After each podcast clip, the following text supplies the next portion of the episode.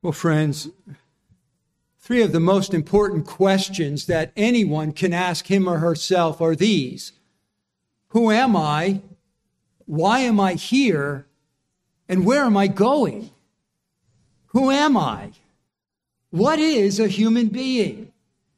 Did we emerge from the primordial slime?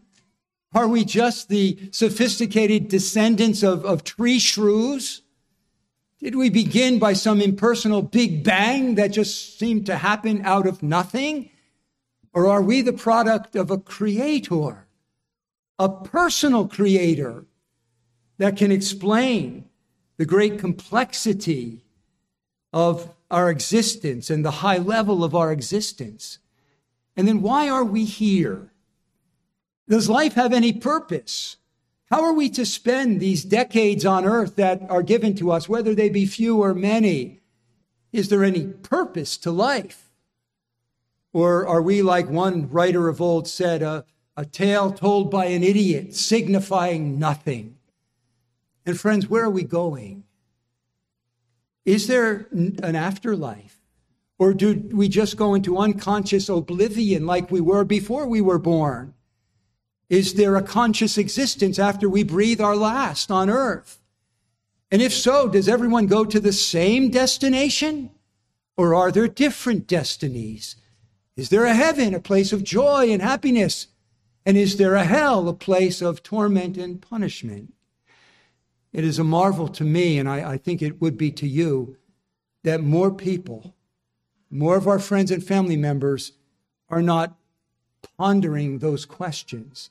Isn't it a marvel that more people are burning with ants desire for answers to those questions? And yet so many people are indifferent. Doesn't matter. I never think about that. It's a tremendous testimony to the spiritual blindness and deadness and darkness of the human soul that these questions aren't burning in the breast of every human being, but they're not. Well, we as Christians, believing that we have revelation from the living God, we have solid answers to those questions, don't we? We have answers to the questions of origin, the questions of purpose, answers to the questions of destiny, both our individual destiny and the final destiny of the whole world. And on this day, when Christians especially celebrate the resurrection, you realize that every Lord's Day is Resurrection Day, right? But because this is the time of year when Jesus would have been resurrected. Traditionally, Christians pick one Sunday to especially focus on the resurrection. But on this resurrection, particular resurrection day, I want to focus you on a passage that gives marvelous insight, at least into the final events of human history and beyond. Turn with me in your Bibles to 1 Corinthians 15. 1 Corinthians 15. And actually, I'm going to, this is the first of two messages I want to bring on a portion of 1 Corinthians 15. Now, as you know, the Corinthian church had a lot of problems. They had a lot of sins and they had a lot of questions and some errors. And in chapter 15, Paul is helping the Corinthians with a doctrinal hangup. Apparently, they believed in the resurrection of Jesus, but they didn't believe or were questioning the resurrection of believers. And so we read in verse 12 Now, if Christ is preached that he has been raised from the dead, how do some among you say that there is no resurrection of the dead? They believed that Jesus was raised, but they didn't believe that there was resurrection in general. Well, in what follows in verses 12 to 19, Paul seeks to show them the, the logical fallacies of denying the resurrection of Jesus. He travels with them down the trail of their logic and imagines suppose Jesus has not been raised. What would be the consequences? And he considers several. He says, Our preaching would be empty. If there's an occupied tomb, there's an empty message. Further, your faith would be empty, it would be vain. Further, your faith, uh, we would be false witnesses of God because we'd be testifying that God did something which, in fact, he did not do if Jesus has not been raised. Further, he says your faith would be vain, your faith would be worthless. Your faith would not bring you into contact with a living Savior who has forgiven you of your sins, but you would still be in your sins. He goes on to say that in addition to that, your loved ones who have died believing in Jesus have not gone to eternal rest with Jesus, eternal happiness, but they've perished. And finally, he says, if Christ has not been raised, we are of all people most to be pitied. Why? Because we're, what we're living for and striving for, what we're suffering for and dying for is a sham. It's a hoax. It's not true. And we have wasted our lives on a pipe dream. What a nightmare it would be for Christians if Christ had not been raised from the dead. But Paul only goes so far in that contemplation, in giving the consequences of a, a Christ that wasn't risen, before he breaks forth with this glorious and victorious statement there in verse 20. But now Christ has been raised from the dead. He ends the nightmare.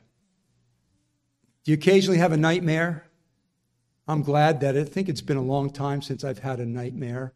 But sometimes we have bad dreams, we have nightmares. When you wake up from that nightmare, sometimes in a cold sweat, what do you do? It dawns on you wait a minute, what I've just been dreaming about is not true. Thank you that it's not true. And you bask in the reality of what is true instead of what was true in your nightmare, right? And so Paul, after considering what would be true if Christ had not been written, wakes them up from that nightmare and switches gears and he affirms the truth that Christ has been raised and tells us the implications of that. Our text is going to be verses 20 to 23 today. I hope to take us to 28 next week, but I want to consider three points from 20 to 23. I'll read the text. But now Christ has been raised from the dead, the first fruits of those who are asleep. For since by a man death, by a man also the resurrection of the dead. For as in Adam all die, so also in Christ all will be made alive, but each in his own order. Christ the first fruits, after that, those who are Christ's at his coming. The first thing we want to see is the triumphal declaration of Christ's resurrection and ours. First of all, there's an affirmation of Christ's resurrection, the first part of verse 20. After considering the possibility that Christ was not raised, he says, but now Christ has been raised from the dead. Now, the word now can either be a time word or a logic word. This happened before, but now, but here it's a logic word.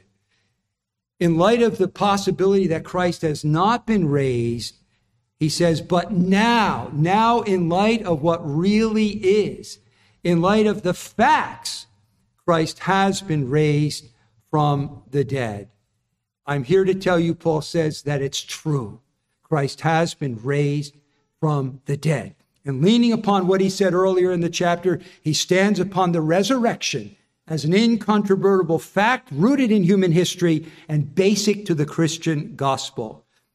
And he's wiping away all those horrid thoughts of Christ not being risen. The nightmare of a dead Christ is not true. Our message is not an empty message. There's an empty tomb, and therefore our message has meaning. Your faith is not empty. We are not false witnesses of God, but we're telling the truth about God that He raised Christ because He really did raise Christ. And your faith does not leave you in your sins, but your faith in a risen Christ connects you to a living Savior who has indeed forgiven your sins. And those loved ones of yours who have died believing in Jesus, they really are in heaven they have not perished. And then lastly, we are not of all men most to be pitied. If anything, we are of all people most to be envied by the rest of the world. So he begins by affirming Christ's resurrection. Christ has been raised from the dead. But then the implication of our resurrection. Notice the second part of verse 20. But now Christ has been raised from the dead, the first fruits of those who are asleep. Asleep, of course, is a euphemism. He's talking about those who have died. But he refers to Christ as the first fruits. Now, the idea of first fruits would have been something that was familiar to the, to the Jewish readers of Paul. They understood from the Old Testament the significance of first fruits. It was taken from, it was a, a picture of, of um, agriculture. In Leviticus 23, I read a couple verses beginning at verse 9. I have the right chapter, 23 9. Then the Lord spoke to Moses, saying, Speak to the sons of Israel and say to them, When you enter the land which I am going to give to you and reap its harvest, then you shall bring in the sheaf of the first fruits of your harvest to the priest. He shall wave the sheaf before the Lord for you to be accepted. On the day after the Sabbath, the priest shall wave it. What was the first fruit? It was the first sheaf of grain that pointed to an entire harvest out there. The farmer would come in and he'd wave before the Lord this, this sheaf of wheat or some other grain, and he would announce there's a whole field out there to be harvested. This is just the first fruits. There's a whole field out there to be harvested. And that, of course, is a picture of our resurrection. Christ was the first fruits. He's the first to be resurrected, but he's not the only one to be resurrected. As the first fruits, there's a whole field to be resurrected, all who will follow and believe in him will also be resurrected like he was. And it is, isn't it interesting there in Leviticus that the first fruit was to be waved on the day after the Sabbath? The Jewish Sabbath was the seventh day. What was the day after? The first day, the Lord's day. And that's the day on which Jesus was resurrected, as it were, being waved before the world as the first fruits of resurrection.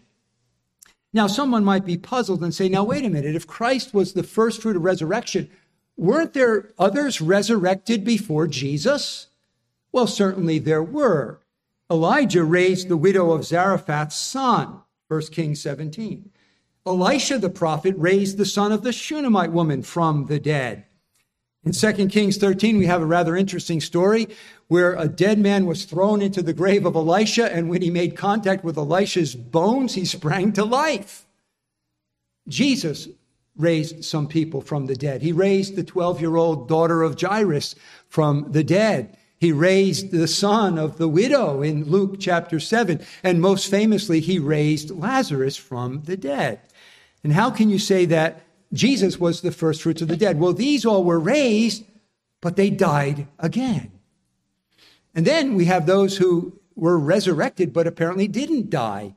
Moses, Enoch, Enoch, chronologically, Enoch, Moses, and Elijah. Elijah was taken, but apparently didn't die. And uh, how is it then Jesus is the first fruits? Well, Jesus was the first one to be raised who was dead was raised never to die again. So the resurrection of Jesus, Jesus being the first fruits, implies the resurrection of believers. His resurrection points to a full harvest that will follow.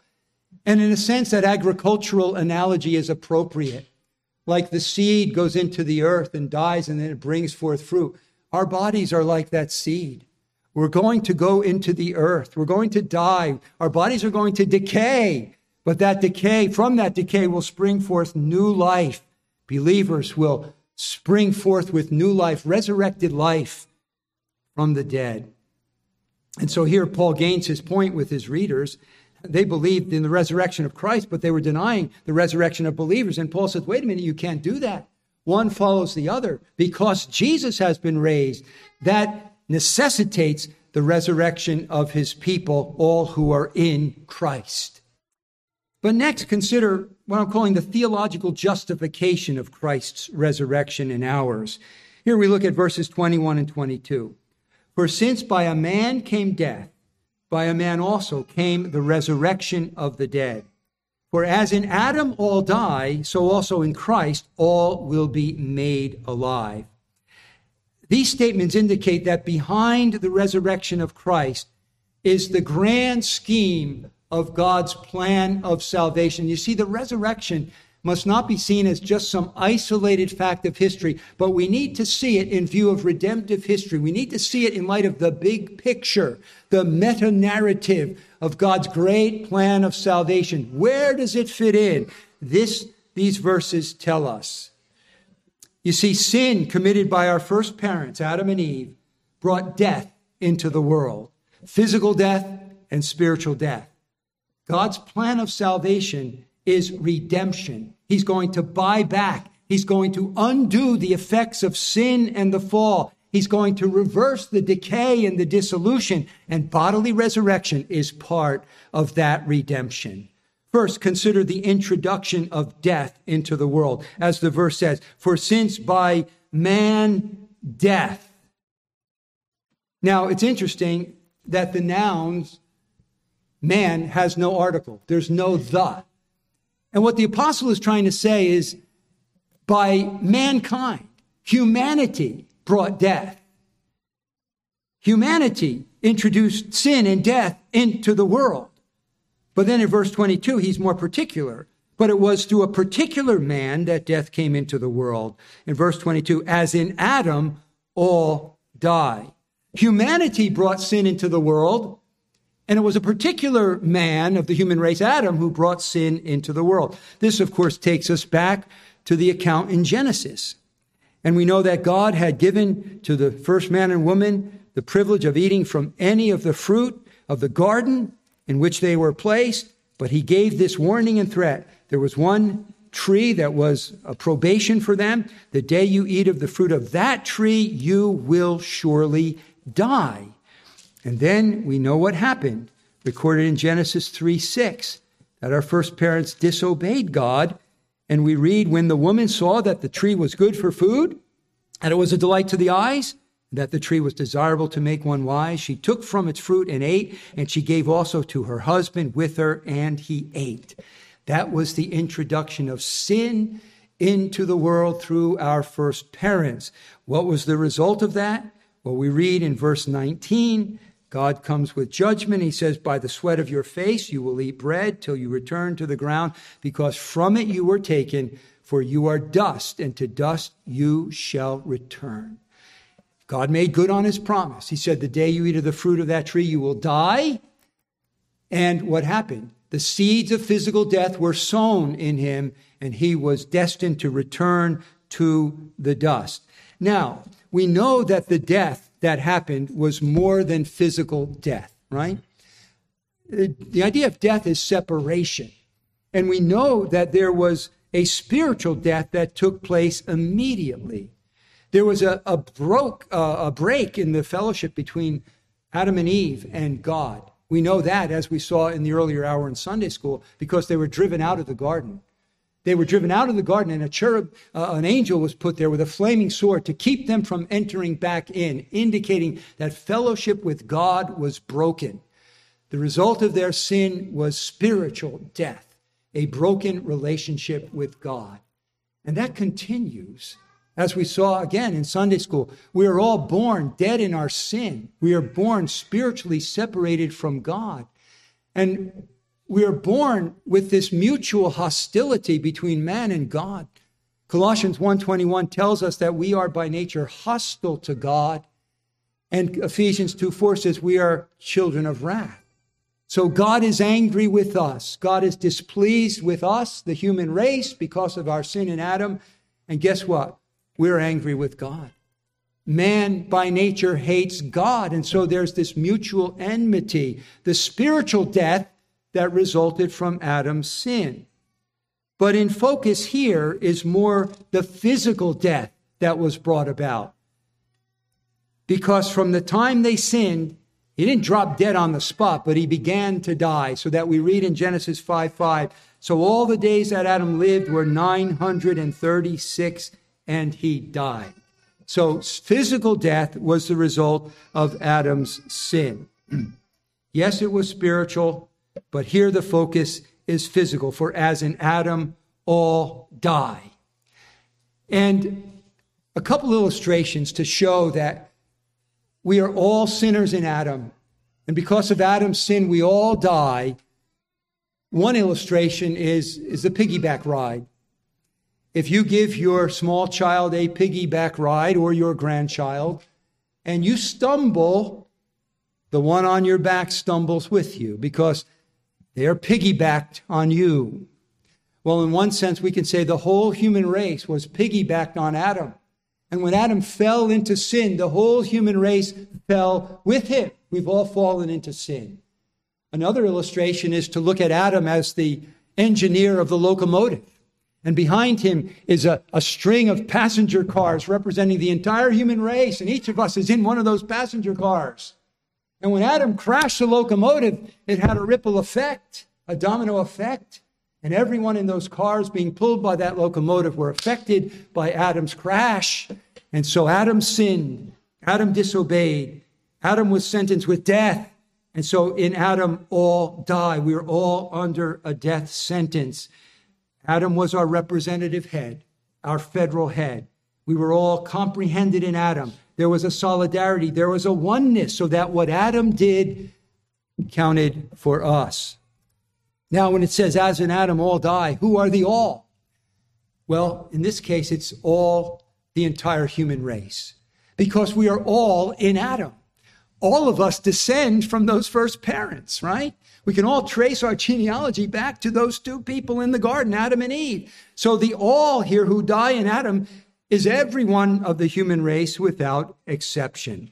So Adam sinned and he brought death upon himself, spiritual death, driven from the garden, physical death. Within years he died. But the whole human race was represented by him and in him. And so we all die physically and die spiritually in Adam. And so we have the introduction of death that came through Adam's sin. But now consider the counteraction of death. Look at the second part of those verses. Since by man death, by a man also the resurrection of the dead. For as in Adam all die, so also in Christ all will be made alive.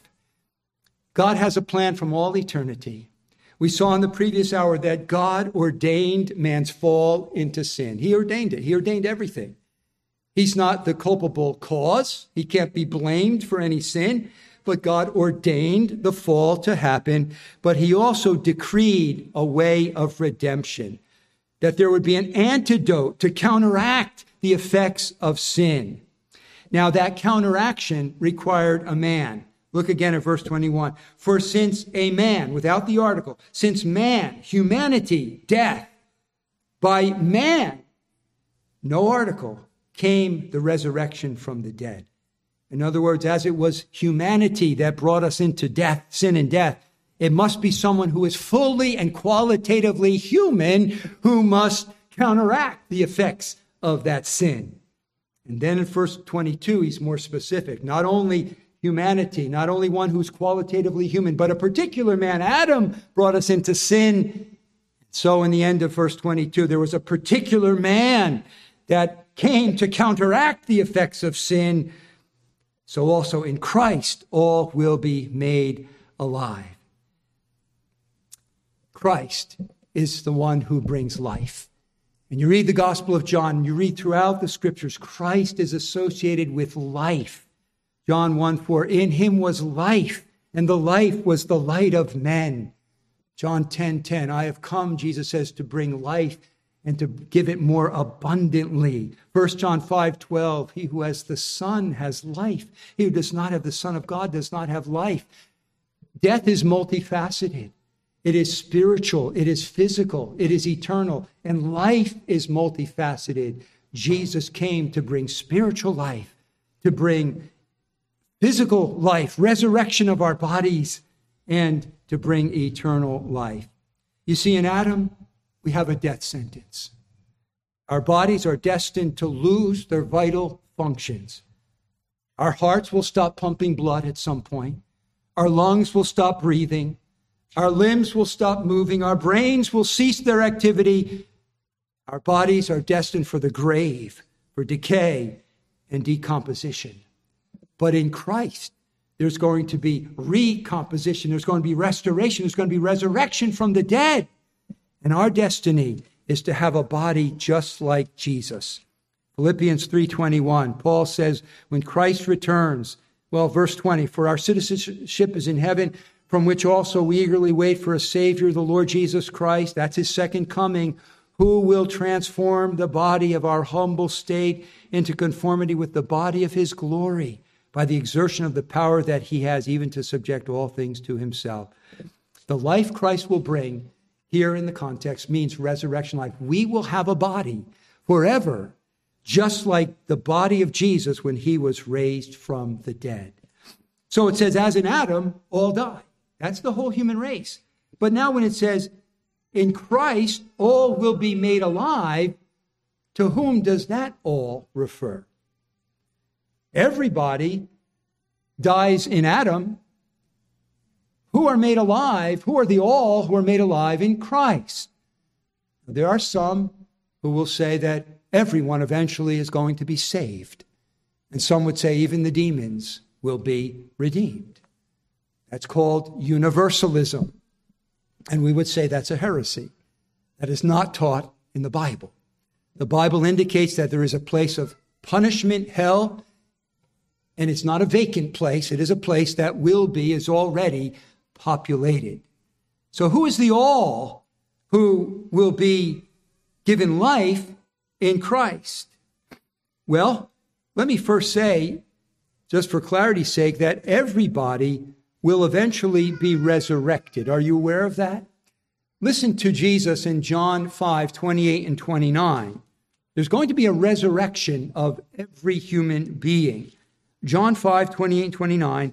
Do not marvel at this, for an hour is coming in which all who are in the tombs will hear his voice and will come forth from the tombs. Those who did good, the good, to a resurrection of life, those who committed the evil, to a resurrection of judgment. Everyone's going to be resurrected. The wicked will receive a resurrection body, and the believers will receive a resurrection body.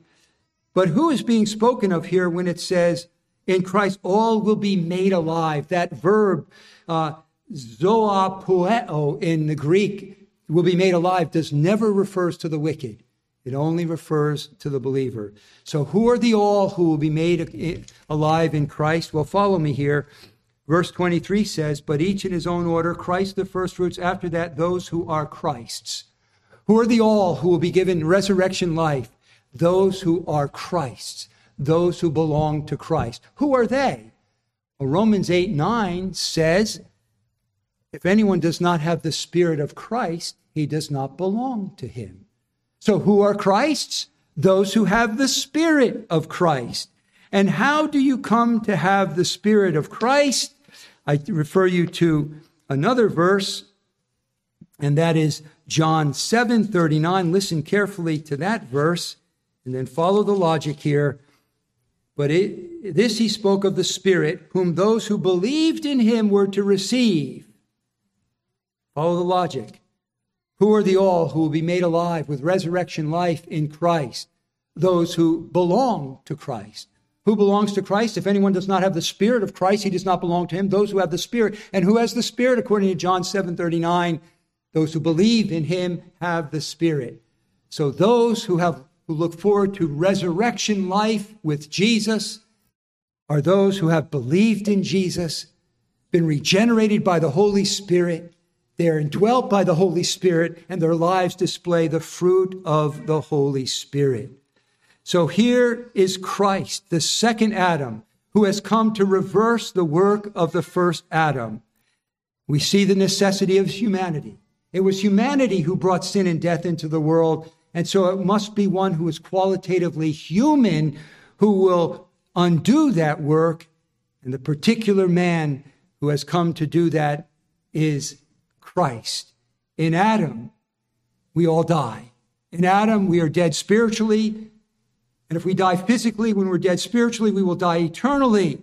And our bodies will be raised, but to a resurrection of judgment, so that those who are raised to that judgment will suffer not only in their souls, but in their bodies forever. But for those who are in Christ, they will be raised, they will be made alive spiritually in this life. Then when he comes, they will be raised with resurrection bodies. One more brief point, what I'm calling the temporal succession of Christ's resurrection and ours. Verse 23 But each in his own order Christ the firstfruits, after that, those who are Christ's at his coming. There's a causal connection between the resurrection of Jesus and our resurrection. In Christ, we are all made alive, but there's a temporal order.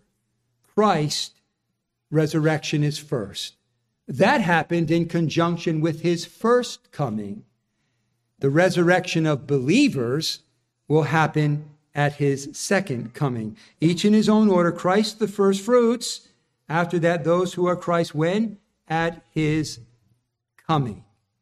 Jesus was raised when he came a first time. Jesus is coming back. When he comes back, the bodies of believers will be raised to spiritual and eternal life. So, what do we see here in conclusion? Paul is entertaining the Corinthians' denial that Christ has not been, that, that there's no resurrection. And he goes down that trail and he shows them what a nightmare that is if Christ has not been raised. But then he comes forth with this glorious affirmation, but Christ has been raised from the dead, but not only for himself, he's the first fruits because Christ has been raised, there's a whole field that will be harvested. All who are in Christ will be made alive with him and given resurrection bodies. That is God's grand scheme of redemption. You see the big picture? Adam messed it up. Adam brought sin. Adam brought death, spiritual death, physical death. God, in his grand plan, sends a second Adam from above who did not disobey, but obeyed at every point. And he undoes what Adam did, and he um, brings life where Adam brought death. And if anybody says in the Corinthian church, well, look, I, I know that Christ was raised, but I haven't seen any evidence that any Christian has been raised, that's because it hasn't happened yet. That's because it will happen when he comes a second time. Now, next week, I want to finish this passage. And for me, it's a big hint as to our eschatology. You know, Christians have different ideas about how things are going to end, right? And these are kind of in house family disputes. And we probably have different views here as to how it's all going to end. I'm going to reveal a little bit of my eschatology next week from this passage and see if it makes sense to you because he's going to go on beyond this and tell of intervening events before the very end. So, uh, a dose of eschatology next week. Make sure you, you come to hear that. But for now, I want to make several applications. First of all, a couple of doctrinal applications. From this passage, we see the necessity of the full humanity of Jesus. As through man came death, without the article, one who's qualitatively human, death came into the world. Therefore, if anyone who's going to reverse the effects of that must be qualitatively human. And it's an argument for the full humanity of Jesus. The biblical doctrine is he is fully God and fully man, and we must affirm both. Right? John says, dealing with Gnostics in 1 John 4, if anybody, you know, denies that Jesus has come in the flesh, he's not of God. So Jesus was fully man. He had to be to undo the work of the first Adam, who was fully human. Doctrinally, we also see the vital necessity of affirming the truthfulness of the historical accounts recorded in the Bible. There are some who want to see the early chapters of Genesis as myth, but you can't do that and be true to the Bible. A historical Adam is necessary to understand human sin if Adam wasn't a historical personage, then, then, then sin is a myth. But it's saying, as through one man whose name was Adam, a particular historical personage, sin came into the world. And when you see the parallel between Adam and Christ, if Adam was a myth, what about Christ? Adam is regarded as as much a historical figure as Christ. As in Adam, all die. So in Christ, all shall be made alive. You want to deny that, that Adam was a historical person? Well, that calls into question the veracity and historicity of Christ. No, the Bible presents those facts in the early chapters of Genesis as absolute history to be trusted in. We don't just say, well, we trust the general spiritual message of the Bible, but on history, eh, it's questionable. No. No, the history is God breathed. There was a real Adam. Otherwise, sin is called into question and the reality of Christ is called into question. But then, practically, this passage gives us comforting assurance of our own resurrection from the dead. Now, you know the picture that we have in the Bible. If we die before Christ returns, we will go disembodied into the presence of God. There's no soul sleep. How do we know? The Apostle Paul, as he was in a Roman prison contemplating whether he preferred to live or die, he says, For me to live is Christ and to die is gain. I'm hard pressed from both directions. I don't know whether I want to go on living or, or dying, having the desire to depart and be with Christ, for that is very much better. The moment we die, your spirit goes in a perfected state into the presence of Christ. You are conscious and enjoying the joys of heaven in a disembodied state. But that's not our ultimate. And also, we have um, 2 Corinthians 5 8, which teaches us that. 2 Corinthians 5 8 says, To be absent from the body is to be at home with the Lord. You're consciously in the presence of the Lord. And, and those loved ones of ours who have died in Jesus are with Jesus and they're enjoying heaven now without a glorified body. But our ultimate destiny is when Jesus returns. The dead in Christ will rise first. We who are alive will be caught up together with them. And so we will always be in the, with the Lord and we will live forever with glorified bodies. So we will serve and glorify our Lord on a new earth, not merely as souls, but as re embodied souls. We will have new bodies like the body of Jesus when he was resurrected. And then one final application it's all about being in Christ. Did you see that? There are two humanities those in Adam. We're all born in Adam. And when we're born in Adam, we inherit Adam's sin. We're born spiritually dead. We're born hostile toward God. We're born with our backs turned toward God. We're born destined to die physically, but we're destined to die eternally in hell by virtue of being in Adam. But then there's that little subset of people who are in Christ. In Christ, we will have to die physically, but in Christ, we've been made alive spiritually in this life through believing the gospel. We will live eternally with resurrected bodies with Christ. If anyone is not a believer, your great need is to get out of Adam and into Christ. You were born like the rest of us, and you're born in Adam. You inherited the sin of Adam, the guilt of Adam, the sinful nature of Adam, and you will inherit not only physical death, but eternal death through Adam's sin and your own sin. Your only way of escape is to get out of Adam and into Christ. How do you do that? You have to belong to Christ. And that means you have to have the Spirit. And you have the Spirit by believing in Jesus. So you need to believe in Jesus, that He is the only Savior. All my efforts are in vain. I can't do anything to earn God's favor and acceptance. Jesus paid it all. I need to trust in Him fully. And if you do that, it will be by the power of the Holy Spirit working in you. And then the Spirit will live in you and you will be Christ's. And therefore, in Adam all die, in Christ all will be made alive. You will already be spiritually alive.